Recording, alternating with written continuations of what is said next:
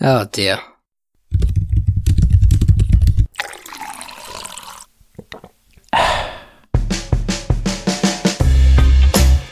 Hey guys, and welcome to the Coffee and Coding Podcast, the show where we discuss everything there is to know about app development. I'm your host, Rob J, and in today's episode, I speak with Noah Labhart, founder of mobile development agency TouchTap, co founder and CTO of startup Variable, and creator and host of the awesome podcast Code Story. We speak about his journey from learning mobile development to founding his own mobile development studio, how he built his client base and his brand, the role networking has played in his success, what being a CTO actually involves, and much, much more. Now, on to the show. So, before we get into today's conversation, I just wanted to say a huge thank you to all of you listening who have subscribed and left the show a five star review. It's been super helpful in helping new listeners find the show, so thank you very much for that. And if you haven't left a review for the show, please do so. It really helps. I also wanted to make a quick plug for Code Story, which is hosted by Noah, who you're about to hear the conversation with now. If you're a fan of the podcast How I Built This, or are interested in how startups came to be with a focus on the technical aspects of how that happened, then this is a show that you definitely want to check out.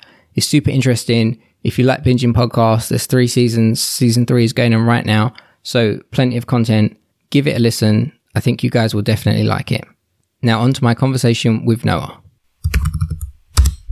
It's one of those strange things. So I started, I started this podcast because I didn't find a podcast that was what I was looking for. So I was like, oh, I'll just do my own because you know this is what developers do. If you can't find something, you just create it. And then as soon, and then as soon as I released the first episode, I find out you know there's ten different podcasts that already were doing what I wanted. And then you messaged me, and then I've spent the last two weeks just listening to Code Story and every interview that you've done. So I feel like we know each other already. well, uh, first off, thanks for listening. I, I, certainly appreciate that. So, like I said, I've been listening to some of your interviews, and I know the first question that you ask people is, "Tell me about your life outside of tech." So, tell me about your life outside of tech. Yeah, uh, you know, it's interesting. It's one of my one of my most favorite questions because I feel like you know we're seen as tech people as very only left brained, you know, only only coders, you know, and and there's just so much more to tech people. You know, it's like a carpenter uses a hammer, right? Well, we use you know, Visual Studio and Xcode and things like that. Me outside of tech. So uh, I'm, I've been married to my beautiful wife, Erin, for 11 years. We have three kids, nine, six, and four. So we have a, full house and we are done. No more kids. So that, that takes up, I mean, majority of my time. I am a, a podcast host, uh, Code Story, and I've produced that for uh, a year now, 50 plus episodes. I am a, a, a CTO at a company um, called Variable. I used to be a CEO and founder at a, a, mobile development agency. I guess this is a little more tech, though. you know, we always fall back into the tech too, right? It's a hard question, right? Especially yeah. if you're really passionate about tech, because then it, it blurs the line a lot. Yeah, yeah, that's right. But it's it's interesting. You can see the influences of people if they, if they really get outside of tech. I'm also an outdoorsman, so for being a you know a tech professional and a digitally focused dude, you know, in the day to day, I very much enjoy the analog more than tech. So I, I like to get outside and uh, I like to hunt. I'm an avid sportsman. I like to shoot guns. I also like to um, fly fish, to be in the mountains and uh, so that that's really fun to me. Faith is a really big, important part of my life. So uh, I'm a Christian, and it's central to my family and, and my life. So that's another big part of me is, uh, is community, uh, loving on people. I, I, usually have a couple of pots of coffee a day. I don't know if that's that's not really that abnormal for a tech guy though. No, but it's very fitting with the theme of the podcast. And I, I feel like it's kind of a rite of passage for a developer. Even the people that don't do it anymore, at some point they were 3 a.m. in the morning drinking a pot of coffee. So absolutely, totally true. All right. So, like I said, I've listened to a bunch of stuff, and a lot of it is, or that I've heard so far. I'm sure there's others. Is the podcast journey story, and I'm kind of interested in everything that came before Code Story. Before we get to Code Story, because we're definitely going to get to it, because I know my listeners will be super interested in actually listening to the show. But before we get to any of that, you started a mobile development agency called TouchTap. But before even that, I think you're a web developer. And then for me, it's a little bit blurry between you being a web developer and TouchTap. So can you give us a bit of background on kind of what you did software development wise leading up to starting TouchTap? Absolutely. Yeah. So I, uh, so I graduated from college in 2005 and went to work at a software um, consulting company. We were doing .NET, uh, ASP.NET development. So I went and worked for Pier One Imports for a year as a consultant doing .NET development and still doing development on the, on the side outside of that, even for my uncle's company. So I did that for about a year. And then I started a band. Uh, yeah, so I, I also play music. I guess I should have put that outside of tech too.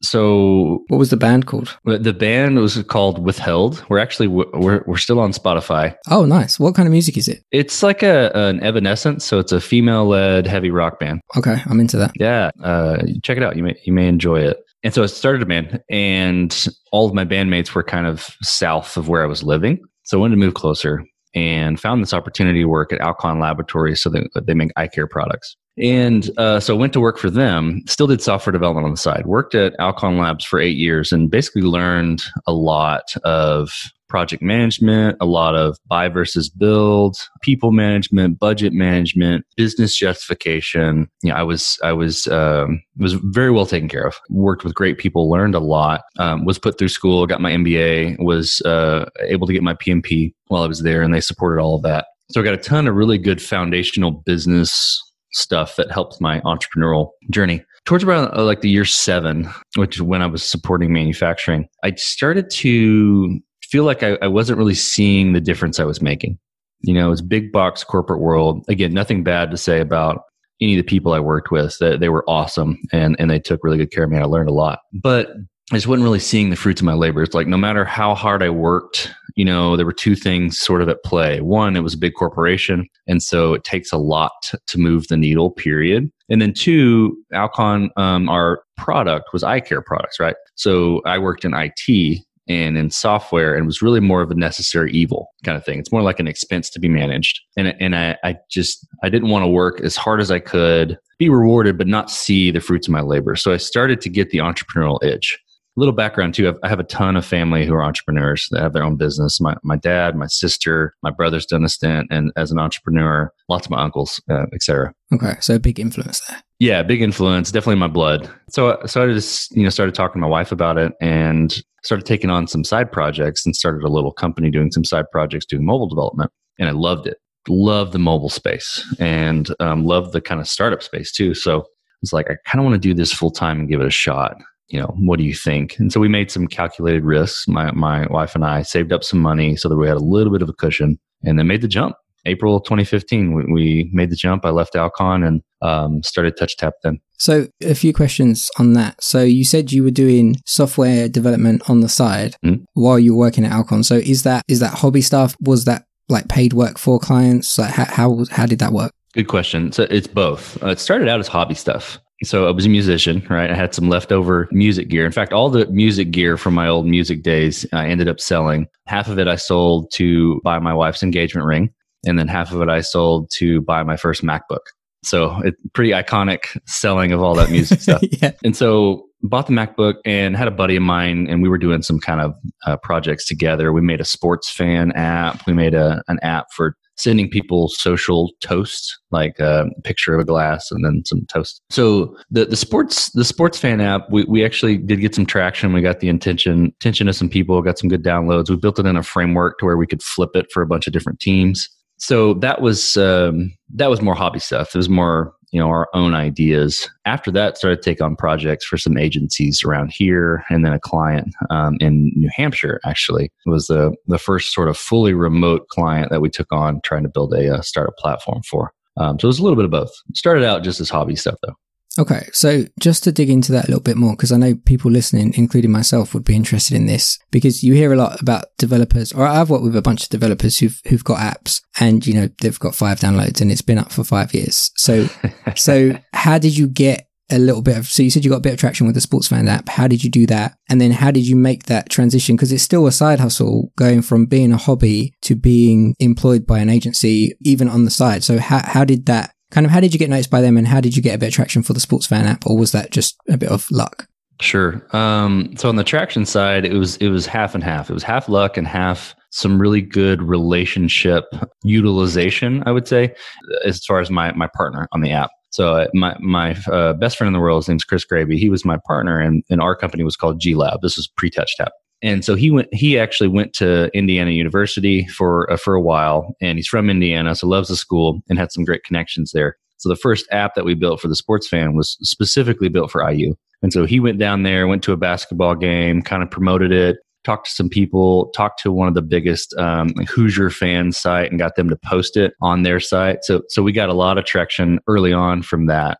And we actually hit the top 100 the day we released uh, because the downloads were going so quickly. So it was it was a lot in networking, a lot of you know the right the right placement, if that makes sense. So that that really helped a ton. Uh, and then as far as the transition into into contract work, I, I would I would definitely base that success on networking too. Chris and I went to the same church, and some of the individuals at the church were entrepreneurs and, and agency owners, and we knew them. And so we kind of just started getting to know them a bit and, you know, talking about ideas, you know, having lunches and things. And and then you know they had some opportunities. They were like hey do y'all want to give it a shot? You know i know you're early on. You give me a fee cut you know essentially and, and we'll give you the opportunity and, and see how it goes. And so that's kind of how it started. All right. So it sounds a lot like what they say is true and it's kind of networking plays a big part in it. Because I, f- I feel like that's a big thing that holds people back especially as software developers is that we are not extroverts. It's like gen- generalization but we're not so if we yeah. have to go and talk to people to kind of put our name out there, we'd rather not do it. Yeah, that's right on, Rob. I mean, I I I think it's so important for networking, and it is. It traditionally it's hard. It's hard. Uh, it's not something that naturally comes out of software developers. I would say it's probably as an entrepreneur still one of the hardest things that I have to still do and, and I've gotten I've grown the muscles there, but it's still difficult to me. You know, I want to I want to go in my hole and, and create things, and you know, I want to be with my family, and and that's that. I don't I don't need anybody else. You know, so so then you know having to go out and network and really sell yourself, it's just it's it can be a little little intimidating and draining, but it, it, but it is worth it. It's important. Uh, yeah, I totally agree. I, I, it makes me super uncomfortable to go to these events. But one thing one thing that makes me feel better when I'm there is so it's not like um going to a dinner party and trying to talk to everybody about Slack. It's like everybody here wants to talk about Slack, so it's yeah. totally fine. And then suddenly it's like you're in your zone and it's all good. That's right. That's a good. Uh, that's a good story. Okay, so that brings us to TouchTap, which is what I'm interested in. So I think you've kind of explained it, but just in case, maybe in a nutshell. So you've you've got an app that's got some traction on the side. You've still got a full time job. Then you're doing some work for agencies, so you're making some money there. And then you've decided rather than going, I'm going to go straight freelancer or I'm going to be on Elance or Upworks. I'm going to start a digital, digital mobile development company. I guess the first question is, why did you go that route? And then how did you get started? Because I feel like when you say when you like if you're a freelancer everybody gets what that means right i work on my laptop people give me money i make stuff for them but when you when you make it official and you're a mobile development studio i know that some some for some people that looks exactly the same i work on my laptop in a coffee shop and for other people it's a whole different thing so um why did you choose to go that route and how did you get started Sure, great question. So, the early days were were pretty tumultuous so that first project that we that I mentioned, we got on the side, and it was kind of our our landing project. Like, okay, we've got a project, we're gonna jump and run, and it went south quick. It was one of the pivotal learning moments in my entrepreneurial career. Um, so we and, and, excuse my kids, they're no worries, no worries. where I'm at home. Sorry, You'll probably hear my dog barking head off in a minute as well, so it's all good. Perfect. Not that I'm saying dogs are like children at all. oh, but they are. We, uh, they are. I get it. So the early project that we had um, with, was with a salon in New Hampshire. So it was fully remote. And I left the corporate world with a lot of confidence, right? That I could run a project, do anything, build anything. And, and you kind of need that as an entrepreneur, that sort of like blind faith in yourself um, that you're going to just figure it out. But that first project went south. Uh, you know, I, I bid it way too low because I didn't know how to bid projects. That's something I didn't know how to do. I tried to hire a bunch of developers to make it, you know, like a, a four person development team, including me. I was doing the design, which I'd never designed anything myself. You know, so I was I was doing a lot of that, and I was making a lot of mistakes. And the project went south. I ended up having to say, I've lost control of the project. and, you know, through, through some legal conversations, we ended up settling on like, I'm going to give you all of your money back. And so that was a, that was a big hit, big kick in the gut early on. And, you know, at the time it was anxiety provoking. It was like, it felt like a failure. It felt like, like, why did I leave the corporate world? And you know uh, all kudos to my wife. My wife was the one sitting there saying this is just part of the journey. This is a part of what you're trying to do. You're going to get back up. You're going to learn and go start again. And so i did. And after that i decided okay what do i know? And i said i know how to write software. So that's what i'm going to go do. So you asked you know like agency versus freelancer and some people have a company and it's really just a front for the freelancer. Was after that project i started out with as just essentially TouchTap was just me. And so I, I, took on a couple of mobile projects, um, did a bunch of networking still, a uh, bunch of agencies, and kind of got connected with people and took on a couple of projects. And at that point, we were making enough money to basically eat, which was great, right? We were eating, uh, eating, paying the rent and stuff. So okay, great. So we're we're doing this now. Okay, cool. So continued to reach out and network while I was still coding and taking on more work, more work. And at, before I knew it, you know, a few months later, I was overloaded. I had too much work for me to do myself. And so I decided to bring on some part time help. You know, move forward, move forward, uh, and then ended up getting overloaded between the two of us. So I had to bring that person on full time. And then, so you know, fast forward a couple of years, which TouchTap is is not in operation right now, but fast forward a couple of years after that, when it was at its peak, you know, we were 13, 14 contractors strong. We were running multiple projects. We were having projects. We were doing projects, um, support projects for bigger companies like Park Place dealerships, uh, which is a which is a nice dealership based in the area, um, and, and, then some bigger startups that were solidified and had funding and things like that. So we were really a great spot. But the the reason we got to that point is because we took the incremental wins and kept growing incrementally, not trying to bite off the whole elephant. We just kept growing. I, I started with what I knew, grew, grew as uh, I needed to, and, and essentially grew with my growth. So that's how I progressed from just me as a with an agency front to being, you know, uh, lots, uh, lots of contractors working with me. So I heard on, I think it was the podcast junkie interview that you did, kind of in passing, you mentioned that when you were operating TouchTap, you hired developers, and I think you you mentioned that you gave them code tests as part of the hiring process. Yeah, that's right. So, am I right in saying that the team that you hired was fully remote? So there wasn't like an office building; everybody was working from somewhere else. That's right. Yeah, we were we were all fully remote across the the U.S. and Canada. A couple people in in the U.K. and then um, I had one guy that was in New Zealand, I believe. So going back to the code testing. So basically, what was the code test that you gave them firstly, um, and kind of how did that work? Because I've had one, well, really, I've had one good experience with a code test and lots of very bad experience with code tests where you can give me the test and I 100% can tell you right now I can't do it but you can tell me what you actually want me to do after the test and I can 100% do it with my eyes closed. so what, what kind of test did you set on for that and what was the review process?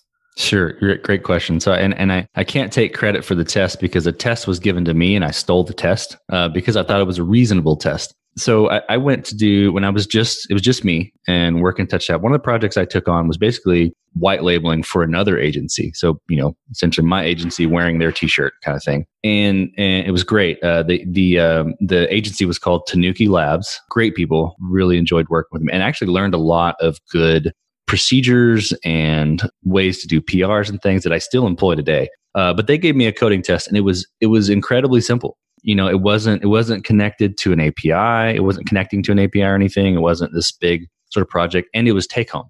So it wasn't like um, you know here you have one hour to build this app that can you know you got to pull in all the pods and you got to hook up Alamofire and you know you got to get it you got to pull this a- api endpoint and then translate json. Nobody can do that in an hour. There's no point. And there's not a there's not a reason to have to do that on the fly too. There's so much documentation. But but if someone will take the time to do a take home project and show that they can code and get it done somehow, you know, then then they're I would say they're more like let's say 75%. They're they're 75% sure, assured that they can do the job. And so I did that test and then basically started using that test for my developers as well. And it was a simple, it was a simple like multi-view controller, multi-view kind of going back and forth. There was a counter. You had to, you know, retain some state um, you know, save some some data when you went back and forth. So it just gave it gave the it gave the developer, the person being interviewed, the opportunity to show, hey, I know how the lifecycle works. I know how to wire this all together. And then that was enough. And so that that helped a lot. We did one, we did the same sort of test for Android developers and iOS developers. Uh, back then it was just Java and and then I think it was still in the transition to Swift, but I think we did it in Swift but that's what we did. And, and it, it really helped a lot. It just basically weeded out the people that really didn't know what they were doing but knew how to put together a resume of some portfolio of stuff they had found on the internet. That makes sense. Is is more like a, a kind of real world test because all the tests i've seen are not anything anybody would ever ask you to do outside of no, a test. no not at all. So then i guess uh, i have one other question which i don't really know if it applies, being that we're both software engineers, but I figure I'll ask it anyways, because one of the things I think before COVID at least was outside of software engineering and even inside for the most part, really, actually, is working from home or working remotely is not a thing. And I feel like a big part of that is people don't think that you're actually going to do work. You know, because in, in the few scenarios before it was quite common where you could work from home, it would be you have to work from home, but you have to use this software on your computer so we can check in and make sure your computer was on and etc. etc. And I feel like COVID changed that. But being that you were the owner of a studio that then had to deliver products to other people, did you ever have a concern that I've hired these people, they're working remotely. If they come back to me and say it's not ready, have they been wasting their time or has it legitimately taken this long to do the work? Sure. That's a that's a great question. It's a hard thing. It's a hard thing to answer because I don't think there's a formula for it. Um, but but having done done the remote thing for a while, and also having recently, you know, taken my team at Variable remote due to COVID, uh, I, I do have some some important things. I think so. Whenever we did it at TouchTap, it was a little bit of a different situation because these weren't in full full-time employees that are on salary right? So their results that they're producing as far as delivering code delivering updates staying communicative really uh, meant that they were going to get paid. So so at the end of the day there was a large incentive to stay connected. And a lot of the people that i hired to uh, were you know, had been freelancing for a while or had been had their own agency for a while. And so they they sort of knew the ropes. Um, they were a little bit more trustworthy. So there was a little bit more less concern from me as far as them not doing their jobs right? Because we had, we had set forth like this is the project. This is what i need you to deliver. If you don't deliver i can't pay you kind of thing so that so that was a little different. Um, so at TouchTap, it was a little more contractually driven. But I think I think more importantly, and what I what I feel like I missed at TouchTap, what I feel like I did I didn't do a good job of, and I didn't really learn it until I got to Variable, uh, started Variable. The team at at Variable was not remote; it was in office. And what was really amazing about my tech team was the culture that we built on the team, being able to, you know, recognize people's the way they responded to things or, you know, understand how they worked, um, understanding how we all best work together, doing enough processes having enough processes in place to have an operation while still allowing personal autonomy and mastery in what and what was being done. So we built this really amazing culture and then covid hit right? And then so we went remote and what I noticed about that was that that we actually increased our output working remote then because our culture was already established, right? So we're working remote. We don't maybe not have the touch points, you know, where we can get on a whiteboard and and draw out a UI or a flow or how we're going to, you know, break out a monolith into microservices or things like that. But but we already had that culture in place so that when we're doing it digitally, we know what we're doing. We know we already have that in place. So it, it's a it's a difficult thing that I think is a decision that is that has to be made per team. And there are ways to do it well, I think, and there are ways to that will still pro, uh, not provide, but that will still generate more fear um, for people that are worried about people not doing things. Right? If you've got that culture and you've got that trust, the speed of trust, then then you can go remote. You can go remote. You can work two days a week and not talk to the people except for those two days right? Because you know they're going to get it done. It's not even about the remote. It's just about the trust. And i think if you don't have that culture there's a lot of fear there uh, for managers for owners things like that. So you kind of have to keep those both those things in check. So that's a little bit of my story. I, again i don't think there's a formula for it I think it works for some, doesn't work for others, but but I've definitely had some good experiences with it. So on, on kind of a just a, a side tangent, how did you find the people that you hired for TouchTap? Great question. Um, networking. Definitely back to the networking. Yeah, for TouchTap, it was all about the networking. You know, it would be either networking with other agencies, it'd be networking on, on LinkedIn, just even be like, hey, I want to connect with you because you seem like you know what you're doing. You seem like you've built some cool stuff. Cool. Maybe we could work together someday. And whether or not I had something to work with that person or not, just connecting with them and being like, hey, cool. Yeah, good job. You, are awesome. We'll touch base later, you know? Um, so always be networking there. You know, I, I would, uh, I would look for freelance developers. I would look for I would look for career changing developers too, um, which is interesting. I've really sort of changed my my perspective on that nowadays because um, my variable team is actually mostly career changing developers um, and it's been uh, it's been amazing. The team at variable is amazing. And my team at TouchTap was amazing uh, as well. But there were some some career changers people that maybe just got out of boot camp that knew how to be professional knew how to be a you know a communicative developer but needed some experience right? And i could give them that oversight and things like that. So that's that's sort of how i went about it there was no specific formula for TouchTap for sure, though. Okay, and then just I guess another side tangent: is there any tools aside from you know Slack or the obvious ones that you guys found that were particularly useful? I feel like there might be some really interesting things that come out of COVID because people have been forced to work, and so they might find new problems and new solutions. But so yeah. far, for me, it's Slack does the job for most things. No doubt. I, I, think I think the one thing we haven't figured out, um, or didn't figure out, and still are figuring out at um, at Variable, is sort of screen sharing while video sharing. There's some tools out there, but I would like for that to be in Slack. You know, I like to say like code share or or you know slash code share or whatever, and then pop open a, a call with a screen sharing element. There used to be there used to be um, some tool I think that I used more often. I don't remember, but that's really useful right when you're checking some code or running a query or things like that. There's a lot of them out there, but I don't know how many integrate with Slack.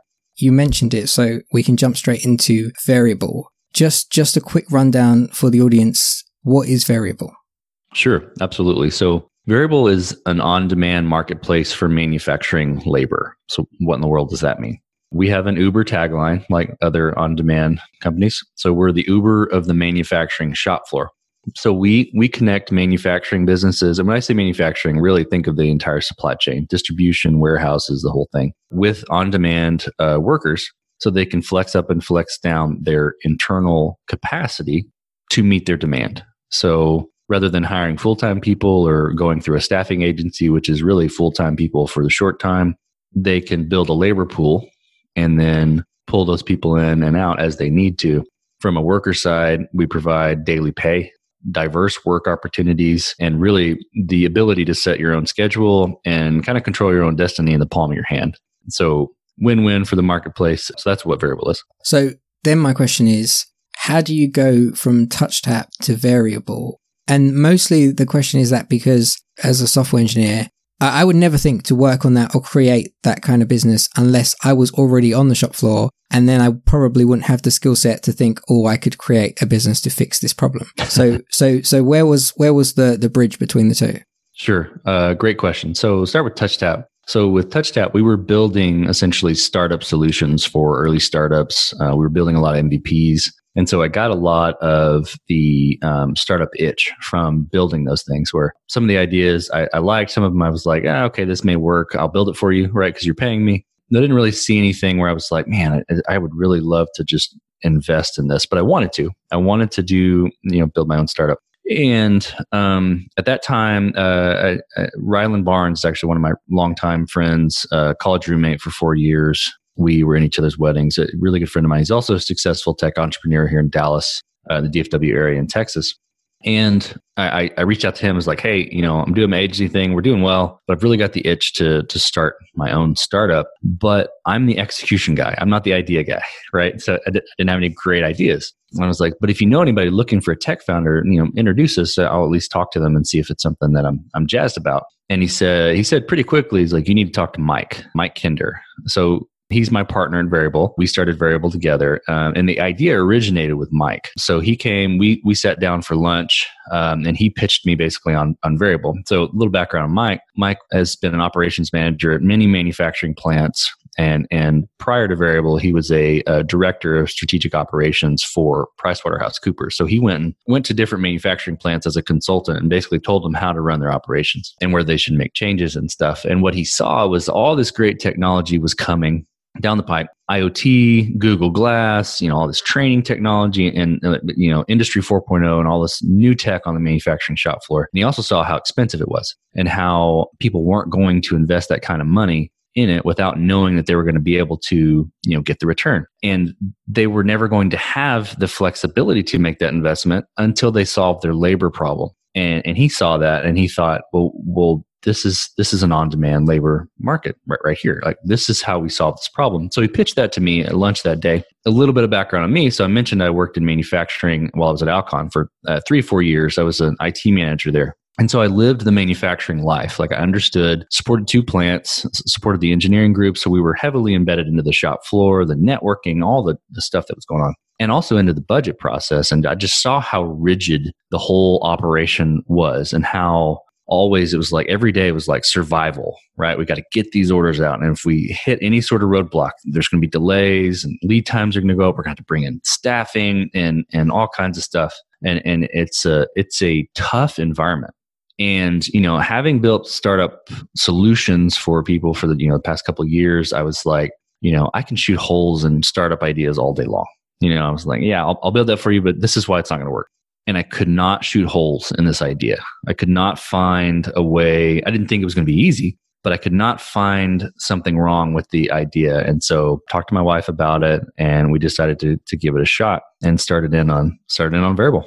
All right, cool. So then I guess the next question is from a from a tech point of view, somebody's come to you, they've pitched you this idea, you think it's great, you're you're all in, and you're your CTO. So there's nothing and then you have to build this thing and you have to hire the right people and you have to know because so I've I've worked in startups before as well, but I've always gone in at the point where there's already something and then you build on that. And sometimes the like the foundation is terrible and it doesn't scale and sometimes it's good but I've never been at the start phase where it's like, right, how do you, like, how do you decide? Are you going to use AWS? Are you going to use this? How do you decide we're going to write this thing in Python or we're going to write this thing in Rails? How, how does that happen? And, and what was that like for you as CTO? Great question. So at, at TouchTap, what we got really good at was building MVPs, deciding and helping our clients work through what is the most important thing to build now? And what is, what can you wait for? And where can you take on a where can you take on technical debt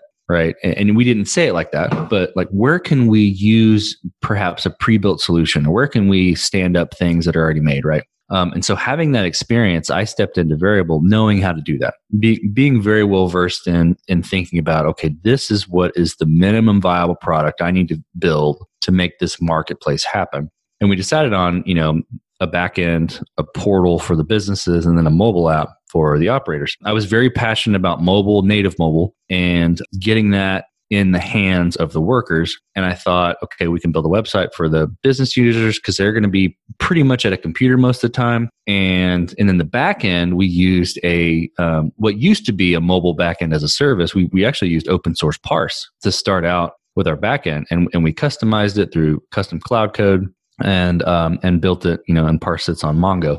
So we got the solution up and running. Was it optimal? No, technically, uh, from a technology standpoint, but it was working. And when you have zero users, the you know, or or call it you know, ten businesses and a few hundred operators, you don't need a really robust, elastic, backed up system, right? You just need something that's going to work. And so through my experience at TouchTap, I, I got really good at doing that. And then took it into variable and built that MVP, knowingly taking on certain technical debt and things. And that, that's how we made those decisions of early, you know, trade offs and decisions. And, and that's how we, you know, I asked this in my in my show uh, is is you know the coping with those decisions is knowing how they're going to turn out later and knowing that we're going to have this huge hurdle that we're going to have to do later. But for now, we can get there faster and cheaper. I suppose that is what makes the big difference because that totally makes sense to me. And from companies that I've worked at, they've got tech debt from the start, but it often feels like they didn't realize it was going to be there until six months down the line. And now it's this huge problem. And then it ends up like this playing this game of Jenga where, you know, I want to replace this, but if I pull this thing out, what's going to break? So that, that sounds right. like a, that sounds like a good approach to it if if you know it going into it, it's very freeing because you're like, I'm I'm choosing this, and I know that later I'm to have to do some work, but I'm choosing it for now, and there's good reason to choose it. And, and it doesn't work for everybody. So sometimes they got to build everything out of the gate, and that's okay. It just takes longer and it costs more money. But if you if you can get away with that, you can get a solution out there, prove your concept faster, and and go from there. Yeah, I agree. And I was going to say, I think you're wearing a Darknet Diaries t-shirt. Am I right? I am. Yep. Because I was going to say a great t-shirt would be Tech Debt by Choice. So if, if anybody wants to print that, I'm sure someone wants to buy it. Yeah, that's right. Wait, Tech Debt by what? Tech Tech by Choice. by choice. that's a that's a good idea. It's either a t-shirt or a hashtag, surely. Yeah, absolutely. I'll, I'll throw that in the uh, in the Code Story uh, store on TeePublic. I'll, I'll see if I can make something. There we go. Awesome. So I have I have another question about being CTO, which is what would a developer, front end, back end, doesn't matter, not know about being a CTO. I don't know if that's the right, way to frame it, but I guess what I'm trying to say is as developers, so often in companies that I've worked with, especially startups, they promote from within. So really whoever was there first is going to be CTO when it gets big enough that they need a CTO. And often it seems that, you know, yesterday this guy was your buddy and he was your friend. And then tomorrow it seems more like he's your manager and you feel like but you knew the problems that were here yesterday. So why, now that you're in this different role, does it seem like you don't know that those problems are here? And, and, and I assume that's because there's a lot about being CTO that we as developers just assume all being CTO means is that you now get to make decisions about tech. And I'm sure that's very far from the truth. So as, as someone who's just a developer, what would you say is something that we wouldn't know or, what's involved in being CTO that we wouldn't know? Yeah, sure. That's a great question because there's there's kind of two things there uh, you mentioned. One, being promoted from within, right? So you are a developer or a lead, right? And you're you are peers with the individual on the team rather than you know a, a manager, right? Um, and that's a little different because then your relationship changes, right? And you have to be upfront about you know either hey, I'm putting my manager hat on now, and this is what we need to how we need to operate. Or hey, this relationship is going to change now because I'm your manager. Um, that's a really difficult difficult situation, and I have been I've been in that position. I was in that position at Alcon, and it's it's challenging. I think that one interesting thing that that really helped though and, and, perhaps this is me or i don't know if this is a, a, strategy or not but just just being blunt with people and open and transparent with people even if your peers are not like if you want a culture and a team of success and of working hard and driving towards a result you have to carry that even if you're if you're just being a developer or if you're a lead or a cto or anything. Everybody has to carry that. So i think that makes that transition easier. So my but to answer your question uh, so that's that path. But answer your question kind of a you know what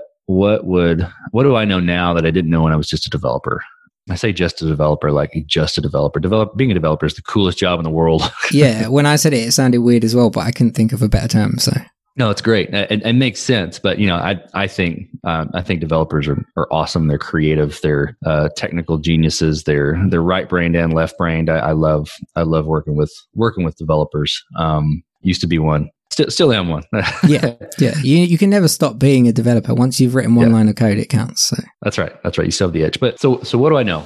I spend a lot more time on building roadmaps, setting strategic direction, and focusing on team culture than I do uh, writing code or I do you know checking PRs or uh, whiteboarding or things like that. I spend more time making sure that our team is functioning at a high caliber and we know where we're going and when we're going there. So that that's something that I sort of knew as a manager, but not necessarily as a developer from my time at Alcon. But it's it's even more the extreme when you are the head of the the of the product roadmap, if that makes sense. So we do have a product team. So I say I'm the head. I'm kind of the the co-head or the joint head, but being the founder, I'm, I'm definitely feel the ownership of the product. And so I feel uh, like that was something I didn't really know was going to take up so much of my time. It's awesome. I, I really enjoy it, especially the team culture part. Uh, I really enjoy that, but it's different. It's not writing code. It's not creating. Uh, it is creating in a different way. There's another part too that I'd say that that I'll note is that you know the term CTO is different in, in lots of different companies, right? So in our company um, and at Variable, CTO for me is, is, I don't do a lot of coding. I, I don't do much coding actually at, at Variable, and that's strategic and that's difficult, but it's also uh, strategic because from a team culture standpoint, I want my team to have autonomy. I want my team to have mastery. I want them to take ownership of their baby, which is our platform. And the results are through the roof better than if I was in there mm-hmm. coding with them or telling them how to do it. One, they're better coders than I am, which is which is why I hired them. and and two, you know, I just don't have all the answers and I don't want to have all the answers. I, I take more of a servant leadership coaching mentality and try to draw the the best out of my team that way. So that's our role. But at the same time, you know, other other startups, other companies, the, the CTO means you're in there coding. You're in there, you know, you're really more like a lead developer with say so and how you're going to build and architect stuff. So it's different per company, but that's how it works for us. I think it gets confusing when the CTO is also kind of the lead developer across all the departments because then they're making all the decisions and you forget that they're also the person that's making the decision and they're not just a rogue developer that's yeah it makes sense to kind of take the CTO role and not CTO slash lead developer. Right. Most of us have have a, a, certain lane of vision, right? And if one person is responsible for all the decisions, the product is only going to fit in that lane of vision. But if you add in everybody else's opinions and decisions and let them own it, you're going to have a way better product too. You're going to have a way better team. Everybody's going to be happier. It just works better. It's hard as an engineer to take your hands off of stuff I totally get that. And I'm still working on that. That's something I, I still have a hard time with, but it's really important. Yeah. Agreed, agreed. So not not in closing, but I kind of wanted to jump into code story a little bit before we finish up. So I kind of know the backstory, but for for the listeners that haven't heard it, if you haven't heard it, you should definitely check it out. But for those who haven't heard it, can you give a little bit of backstory about? So, firstly, why did you start Code Story, and what is Code Story? Sure. So, I'll start with the second question. So, so Code Stories is a, a podcast that I started um, where I interview tech visionaries about their their human story of bringing you know a disruptive product to an industry, essentially building a product from nothing and I say human story because, you know, we get into tech in the interviews, we get into how they solve problems. I'm a tech guy, so I, I, know how to dig into that, but it's more from the perspective of, of what I mentioned earlier. If you're a carpenter, uh, you use a hammer. So if I ask you about how you built a house, you're going to tell me about that hammer, right? Or, you know, if you're a, a race car driver, you're going to tell me something about your car and how that makes you the best race car driver. So when I interview tech visionaries about how they built their products and how they went about their story, I'm looking for the human side and they're going to tell me what hammers they use. You know, they're going to tell me how they scaled their products using AWS, right? They're gonna they're gonna tell me why they chose to take on certain technical debt or um, or you know why they um, scaled a certain way. Uh, so i'm interviewing tech visionaries basically trying to surface that journey that early startup journey of of building a product building something from nothing um, and, and you know in the name of a of a great idea. How i got started with it um, I, I, similar to to your story with your show. Um, I was looking for. I'm a huge How I Built This fan. Guy Raz, amazing. He does a great job of the show. Um, when I first um, when I first heard the heard of the show, I was I was binging it. I was just listening to all kinds of episodes and still do. And and I was like, man, I want this for tech. I want this for tech just specifically looked around and found a few shows that that did a great job but but weren't exactly that. They weren't to music. They weren't narrated. They weren't trying to bring out the tension of the story from a human side uh, about a tech visionary. And so it's like okay um, maybe i'll give it a shot. I had a couple of friends that had started podcasts and they'd done well with their podcast. So i was like okay I, I i'm a musician you know i understand audio I understand how to edit I understand all that stuff so why don't I give it a shot? So I interviewed my friend. I mentioned Ryland Barnes. Uh, he's the, actually the first episode of, of Code Story, uh, episode one, season one. Um, his product, Shop Savvy. And he came over, got the equipment. He came over and we uh, did the first interview um, at my house, and it was two hours long. it was so long, and had to edit that down to something like 40 minutes. But I started doing all the editing myself, and it took me six to seven months to get like half the episode done and I was just I was in the way. I was in my own way, and so I ended up hiring a, an editor for that first season. Uh, I hired a different editor for the second season, and now I'm actually back to editing myself um, for season three.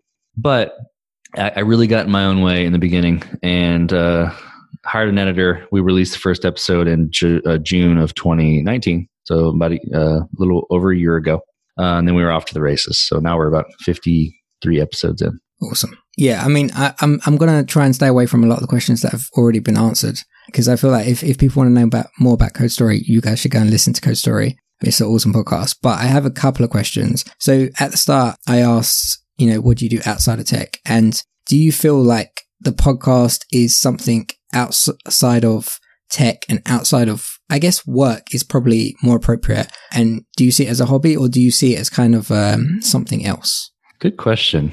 Um, I see it more as a hobby. Um, yeah, it's it's really fun. Uh, I like the audio editing. I like the creative process in it. The first two seasons, I kind of tried to run it like a business um, and tried to grow it and tried to make money off of it, and it was exhausting. so you know, this season, I'm I'm kind of um, taking a little different approach and and doing the editing myself and just kind of getting back to my roots and just going back to that hobby state and it's been really refreshing. It's been great. Not not that that either of my editors did a bad job. In fact they did an amazing job and and i'm emulating a lot of the work that they did. Um, it's really just about getting back to the not trying to you know scratch for sponsorships and stuff just to make ends meet so yeah, I consider it more more of a hobby. At the same time, it's also, um, and I've mentioned networking many times um, in, in your other questions, and it's it's a networking thing for me. Like I get to talk to the some of the coolest CTO founders, CEOs of tech tech companies um, out there. Um, I'm interviewing um, Tim Specht of, of Dubsmash, I think, in a couple of weeks. I've interviewed um, Jonathan Perichon from Checkr, the, guy from Reddit. I'm trying to remember everybody's names. I'm terrible with names, but lots of really interesting companies and and their stories and just really getting to meet them and be like hey how can i help you? You know can we keep in touch? Kind of stuff like that. I, have got a, a cto circle slack room that i created for people that i interview if they want to jump in and stay in touch. It's, it's really cool. So for me yeah it's a hobby but it's also a, a huge networking opportunity just to meet people get my name out there get the show's name out there um, but also just to learn. Yeah, I feel like uh, the hobby approach is a nice kind of relaxed way to go about it because otherwise it does get this uncomfortable thing where it's like you're running a side business and then you you kind of you know you you have fun doing the interviews and then the rest of it just becomes like a grind. And I've, yeah. I've only been doing it like I think this will be number 11 for me and I've already I've already realized that the fun of it is this and then the editing is fun because I personally also find that fun. But if I had to do all the other things that I see other people doing around it it's just I, I wouldn't want to do it Totally. There, there's it's a it's a tough business, and it's a tough business to to you know if you're trying to make a bunch of money. I I, I think there are ways to do it in podcasting, but I don't I don't want to do them. yeah, likewise. So so one other question that I have on Code Story, and um, before we kind of close up the interview is is there any interesting tech or anything that you found particularly interesting from all the people that you've interviewed that you didn't know about or that you thought afterwards, oh, I'm going to go and take a look at that? Sure. Um, you know, as far as me using it, yes, uh, yes and no. I think I, I, always try to evaluate the tools that people are have built. You know, I interviewed Ryan Graciano of Credit Karma. I, I was already a Credit Karma user, um, so I get to kind of you know give him a big thumbs up and tell him he's doing a great job. Uh, but there are other smaller tools that I get to look at, um, that I get to try out, uh, which is really cool. And I, I do that anyway. I'm, I'm, subscribed to a lot of startup um, newsletters and things like Beta List and Product Hunt and things like that. So I know about the new stuff that's coming out. But there's a couple of couple of, of companies that I've interviewed that I, I didn't know that what they built was becoming a product. So uh, I haven't released this episode yet, but there is a um, a company uh, called Looking Glass Factory, and it's it's they create holographic like like spannable three dimensional images, and the, the hardware and the software paired with it was just really interesting. You know, it, it's not something I'm going to go out and and build, but but it it did inspire me to remember that people are out there inventing some really cool stuff you know like back to the future too uh, the guy I interviewed his name is Shawn Frayne and, and he he he mentioned that movie and was like yeah i wanted to take uh you know the the giant dinosaur that came and ate marty mcfly you know that hologram i wanted that to be real. So I, I went out and set up to build it and i was like that's just that's just cool another example there's a guy uh, his name's andrew smith of outrider. He built an automated distribution yard. So yards you've probably seen them or people heard them that just have chassis of trucks 18 wheeler trucks right just around. And most of those are managed manually by people going around the yard and, and driving and moving the trucks around. Well, he built an automated yard management system where there is um, an automated truck that's electric. There's no emissions. There's a cloud based solution where essentially there's like an air traffic controller, so to speak, sitting there with a a controller saying, "Move this chassis, you know, to spot 57, which is you know on the other side of the yard." And there's an automated machine that goes and gets it, pulls it around, you know, has cameras and the vision system all set up and just the engineering problem that he solved by building that was just so cool such a cool problem. You know, it's not like the flashy, you know, like social media solutions or things like that, but it's it's a real problem in the chassis yards. And um, yeah, it was super cool to hear about it. Okay, all right, that sounds awesome. I have one kind of follow up question to that that kind of loops back to what you said earlier, which was so when you were well, when you had TouchTap, you were building MVPs essentially for startups, and then you transitioned to your company now and you just kind of start off with a MVP and you know like tech debt by choice. I'm going to run with that now. I'm making that T-shirt. I'll, I'll buy one. I'll buy one. So so my question is kind of for someone. So for example, for me, if I was going to build an app, or when I do build apps for myself, they're kind of side hobby projects. But you know, if somebody wants to pay for them, that's great. And for me, my tech stack of choice is usually Firebase because for my user base, like the scale of my user base is 100% free. It has all the things that I would want. And, you know, it's a little bit painful at times, but it's worth it for me to do that than spend money on something else. So not saying it has to be free, but what would you kind of say if you were building, let's say, a mobile app that needs some sort of backend infrastructure that could or could not scale? What would be your, I guess, your MVP kind of tech stack of choice at this point? Sure, that's a that's a great question. Um, I I would definitely start with Firebase. I, I would I would also recommend that. Apple has an on-demand content system um, that that is available as well. I haven't used it before, but I have a guy I interviewed. His name's Mark Hendricks of Wild Ventures. His app is like a nature sounds app, and he uses that in his app. Uh, so that's really interesting as well. But there's not a lot of um, mobile backend as a system, uh, as a service, excuse me, as a service out there anymore since Parse died. There is one I've heard, uh, Backendless, which is another one maybe to look at. But but if I was if I was recommending, I'd say go go do Firebase because that that's kind of the easiest to get up and running on. Okay, I was just I was just interested to know. so, in closing, last couple of questions, which I like to ask everyone. I think mostly because it's of interest to me. I feel like probably most people listening don't care, but I, I like to know. what machine do you use to work from? Uh, MacBook Pro, uh, 20, uh, 2020, I guess. I bought it this year uh, MacBook Pro 16 inch, the the biggest one they have. Do you find that 16 inch to be portable? Because the last time I remember seeing 16 inches, they were not. Yeah, well, I, I had been working. I've been working on a um, before this year a 2015 15 inch, and, and I took it everywhere, and so it, it, it's good for me. Um, but so the 2016 was, uh, I'm sorry, the 16 inch for this year was an easy transition. It's light, it's portable. Um, but yeah, that's that's my machine, and it's uh, it's beefy. I run Xcode, Sketch, SQL Studio, email, everything on it, and it doesn't even you know blink. So then the last question before we close up is um, another one which I like to ask everyone, which is, and it will be interesting because you know being a CTO as well. What would you say separates an okay developer from a great developer? That's a great question. Actually, I love that question. Eric Sink uh, wrote an article. never met Eric, um, but I found this article on his on his website and it talks about startups need developers, not programmers. And at first, that struck me because I was like, okay, where is he going here? But uh, this is something I actually put into my expectations documents. A variable for any new hires is at variable. We we you have to be a developer. And I say, what sets apart a good developer is being able to you know code 80% of the time right? But then that other 20% to be able to contribute to the thought process right?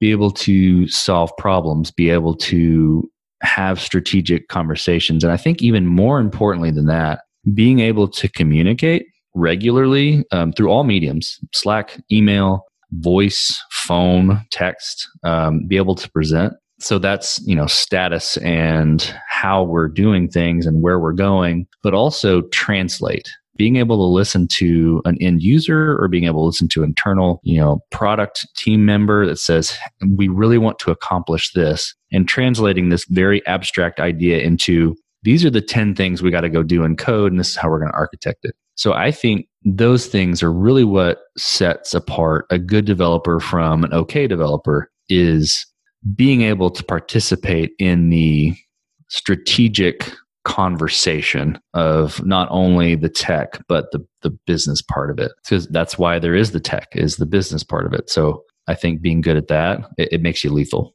uh, yeah, I 100% agree with that. I think every answer I've had to this question, and probably you've summed it up the best, but it's always what separates them is something to do that's outside of tech.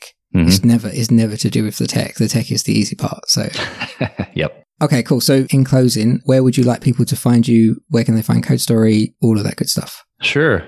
Well, first off, this has been really fun. Super enjoyed the conversation. You can find me at noahlabhart.com for me personally. If you want to check out Code Story, it's codestory.co or on any major podcast directory. And if you want to learn more about Variable, you can go to variableops.com.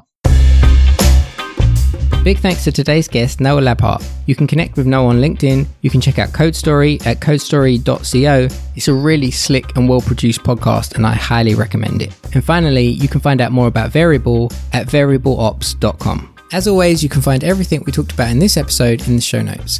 If you like the show, tell a friend, and don't forget to subscribe and leave us a five star rating. It's much appreciated.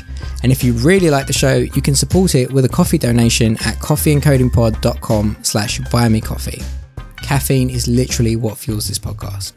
If you'd like to connect with like minded developers, you can do so in our Facebook community. And finally, you can follow me on your favorite social media platform at Low Carb Rob. You can find all the links to everything I've just said in the show notes or at coffeeandcodingpod.com. Thank you for listening, and I'll catch you on the next episode of the Coffee and Coding Podcast.